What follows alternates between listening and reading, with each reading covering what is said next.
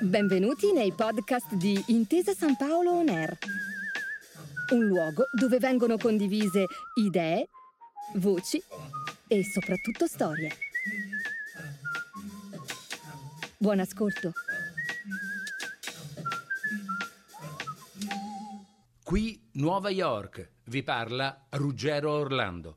Cominciava così i suoi servizi Ruggero Orlando, che fu il primo corrispondente della RAI da New York dal 1954 al 1970, a giudizio di molti, me incluso, il migliore di sempre. Nel 1971 curò una guida di New York per il Touring Club italiano nella collana Grandi città del mondo. Scriveva Nuova York è una conversazione ciclopica fra natura e artificio cemento, ferro, torri, ponti, scafi, trabeazioni e acqua, acqua, acqua.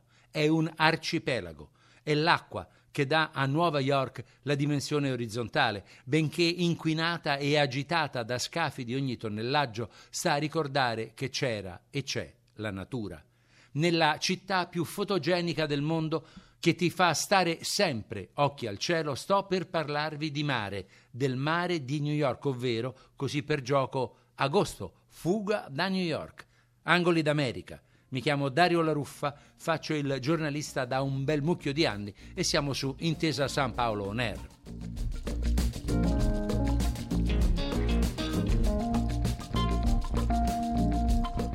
Nel guardare la cartina di New York e dei suoi trasporti pubblici ci si rende conto che specialmente le linee delle metropolitane sono state disegnate all'inizio del Novecento per portare i newyorkesi al mare. Linee di diversi colori, blu, verde, partono dal nord, dal Bronx, attraversano Manhattan, zone del Queens, tutta Brooklyn. Qui si incrociano e convergono nelle linee gialla e arancio che arrivano in un punto che si chiama Coney Island.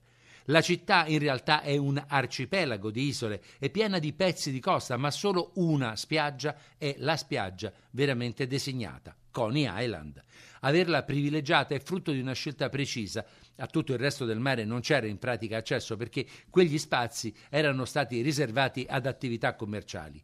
Negli ultimi vent'anni le cose sono cambiate, da quando fu sindaco Bloomberg in poi, ma Coney Island è sempre lei, la spiaggia.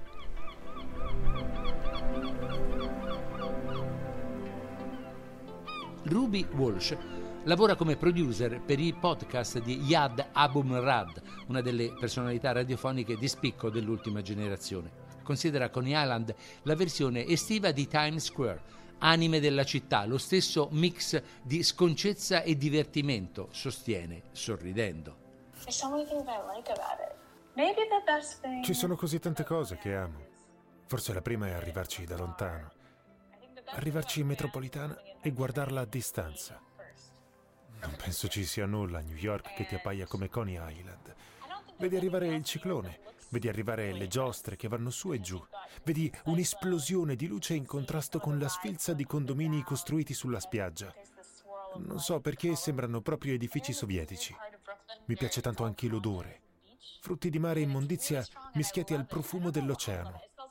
Adoro la puzza delle cipolle fritte di Nathans, il formaggio e la mostarda che ci spalmi sopra e quel grande marchio giallo. Il Luna Park di Coney Island non è uno dei tanti parchi di divertimento, è il parco di divertimento. Inaugurato nel 1895 e dal 1903 una finta navicella portava sulla Luna. Era il tempo delle novità della fantascienza di Jules Verne. Da qui il nome di Luna Park, diventato poi sinonimo dei parchi giochi in tutto il mondo negli anni venti è simbolo delle estati spensierate di New York, le lunghe spiagge sull'Atlantico, le passeggiate sul lungomare di legno. Dagli anni 50 un degrado progressivo nel 2009 una prima ricostruzione, poi danni enormi per il passaggio devastante dell'uragano Sandy nel 2012 e subito dopo una nuova ripartenza. Milioni e milioni di dollari investiti per far ridere la gente dal giostraio italiano Zamperla, che dalla provincia veneta costruisce parchi di divertimento in tutto il mondo, anche in Iraq e in Corea del Nord. Una volta che ci sei, è così buffo lo struscio sul lungomare. C'è un eccezionale mix di gente.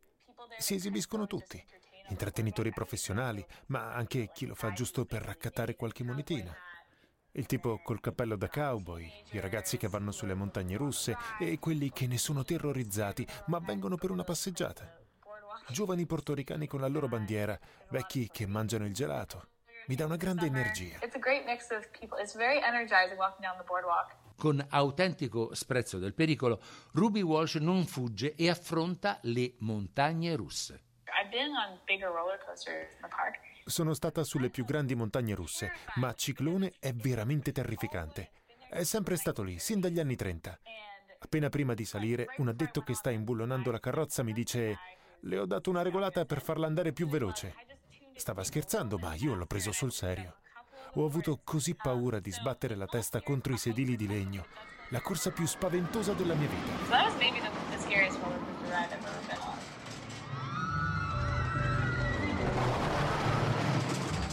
Volendo si potrebbe citare Giorgio Gaber.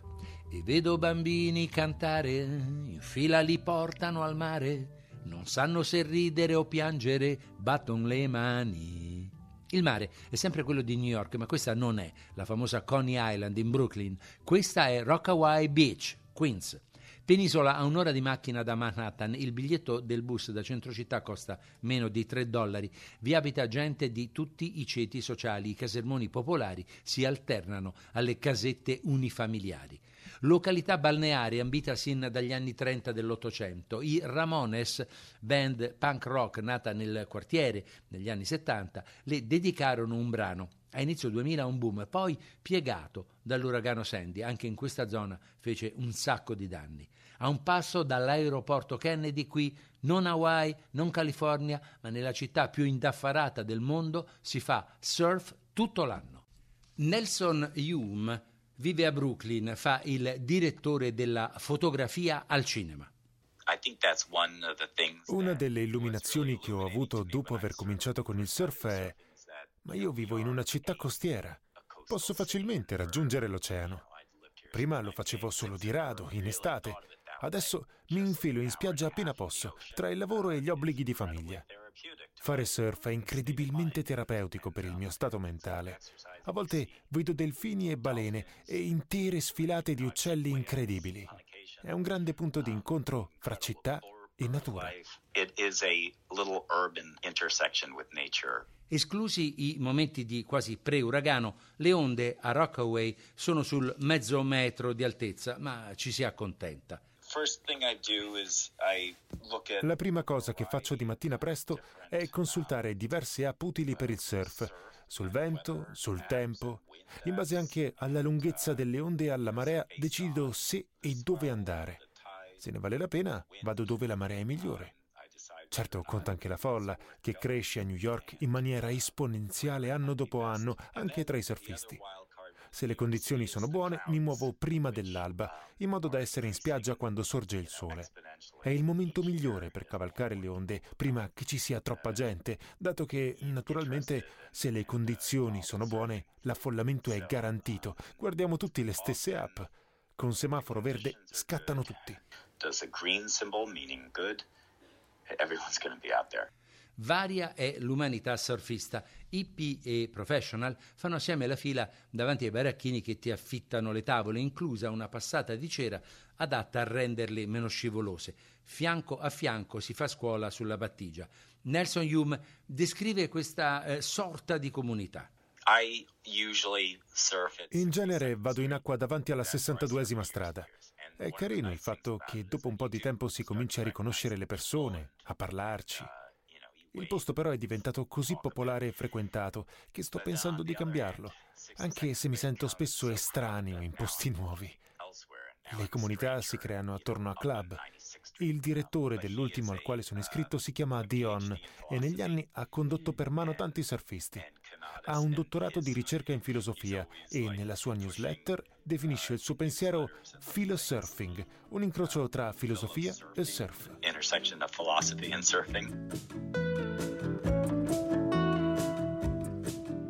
Siamo andati al mare a Brooklyn e nel Queens, Manhattan offre giusto qualche sdraio in riva all'Hudson o all'East River, non contano. A Staten Island sulle coste mettono barriere per evitare di essere sommersi dall'acqua della baia, meglio lasciar perdere. Rimane il Bronx. Qui un lungo ponte ti conduce a City Island, piccola isola, lunga o meglio corta, due chilometri. Lo stile è da villaggio di pescatori con barche e pontili che si presenta fuori dal tempo, una spiaggia minuscola solo a poche centinaia di metri in linea d'aria da grattacieli imponenti. E c'è un altro piccolo gioiello molto amato e custodito dalla comunità del quartiere, si chiama Orchard Beach e questo è il sud-est del Bronx. Arlette Matteo è una studentessa molto impegnata nella vita del suo quartiere, che può non essere così terribile come si pensa, anche se certo non è il posto più sicuro al mondo. È un'esperienza molto stile Coney Island. Un sacco di gente, diverse razze e tipi diversi, ma Orchard è soprattutto autenticamente latina. L'essere attaccata al Bronx le dà una forte identità etnica. 20 minuti sull'autobus numero 12 e sei in un luogo isolano, domenicani, portoricani, oltre agli afroamericani che vivono qui da sempre. Ci trovi un sacco di portoricani, soprattutto dopo la ristrutturazione della spiaggia otto anni fa, che fu inaugurata da un gran concerto di Jennifer Lopez. Prima di allora la spiaggia era diventata troppo sporca e molta gente aveva smesso di andarci. Orchard Beach è piccola ma coccolata. È lunga circa un miglio, ma l'area del parco è più grande, piena di zone da gioco nell'erba per i bambini. Un miglio di spiaggia a disposizione del Bronx dove vive un milione e mezzo di persone. C'è da fare a pugni per lo spazio vitale. Arlette lo ammette. Non c'è un accesso diretto, devi camminare per arrivarci e questo aiuta a ridurre il numero di quelli che conquistano la sabbia. Io ci vado al mattino presto per correre. La spiaggia è tranquilla e ci sono tanti jogger sulle passerelle e i sentieri. Più tardi diventa molto affollata e rumorosa, con gente che cucina e festeggia compleanni.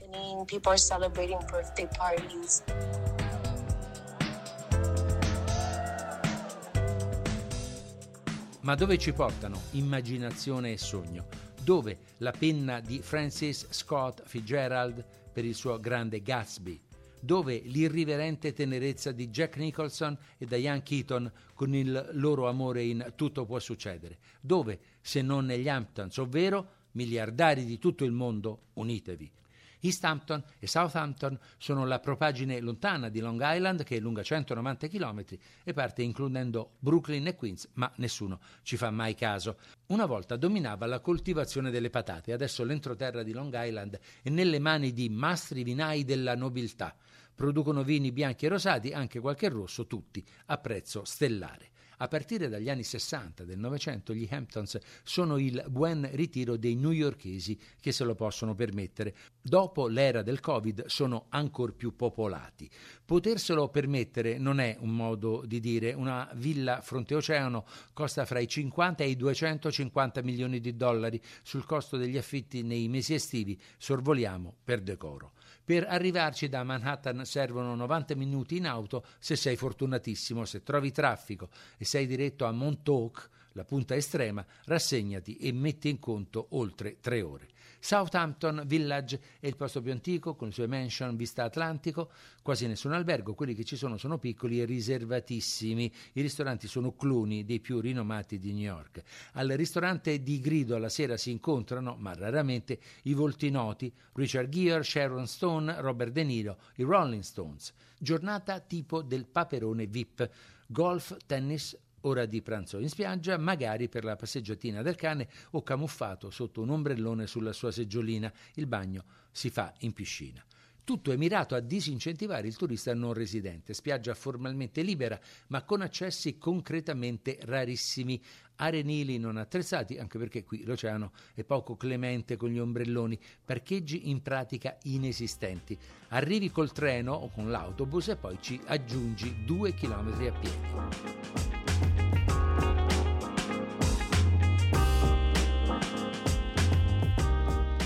Giampaolo Pioli fa il giornalista a New York da una vita, ha una casa agli Hamptons, sa di che parla. Siamo nel regno dei bianchi ricchi o ricchissimi, ma negli ultimi tempi qualcosa sta cambiando. Si aggiunge un nuovo potere economico. Pioli cita il caso di Sag Harbor. C'è un esempio tipico di distribuzione della ricchezza eh, Hampton, o, o meglio di uguaglianza nella distribuzione della ricchezza. E questo è dato a Sag Harbor dove a sinistra diciamo, del porto e, del, e, del, e, delle banchine dove ci sono gli yacht ci sono diciamo, gli insediamenti, le case padronali dei bianchi. E sulla destra verso i Stampton e quindi a destra del porto c'è un'intera ehm, area, zona dove eh, gradatamente ma sempre più frequentemente si sono ritrovate la borghesia di colore, imprenditori di colore, anche gente di grande successo. E queste case che una volta erano considerate anche dal mercato immobiliare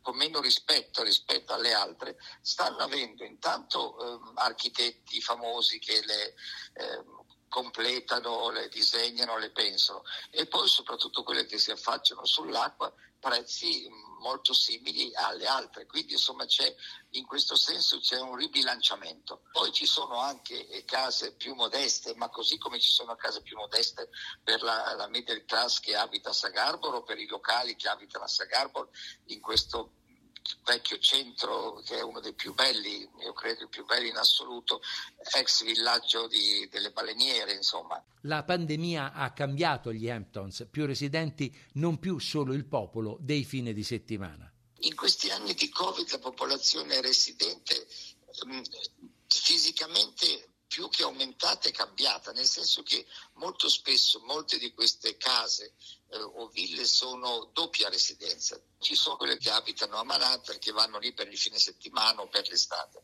Col Covid molti di questi si sono spostati e hanno passato Covid in, in, in queste, nelle loro ville, insomma, eccetera, quindi isolati, tranquilli, eccetera. Dopodiché hanno visto il, il ehm, conveniente operare da lì, c'era un signore, eh, un uomo d'affari che conosco, che ha detto la più grande soddisfazione è stata che io sono riuscito a quotare in borsa una delle nostre società dalla camera da letto.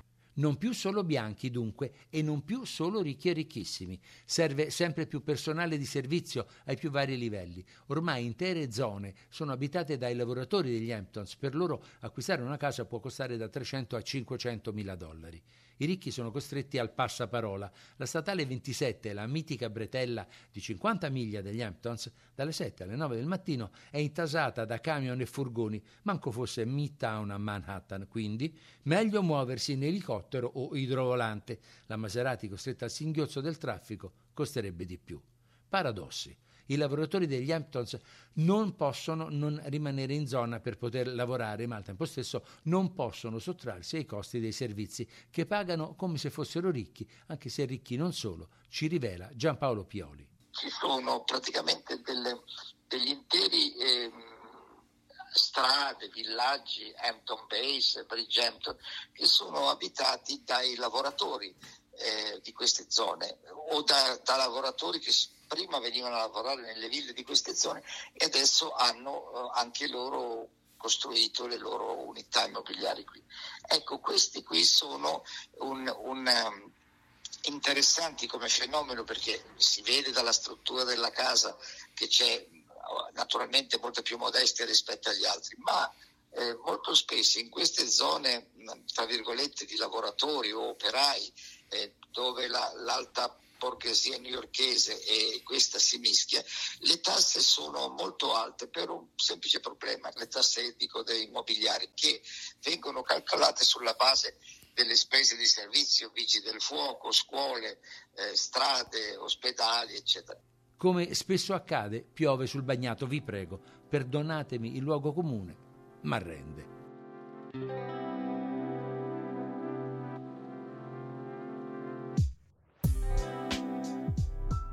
Agosto, fuga da New York, tutti al mare a Brooklyn, nel Queens, nel Bronx, a Long Island. Si può scegliere, volendo e potendo.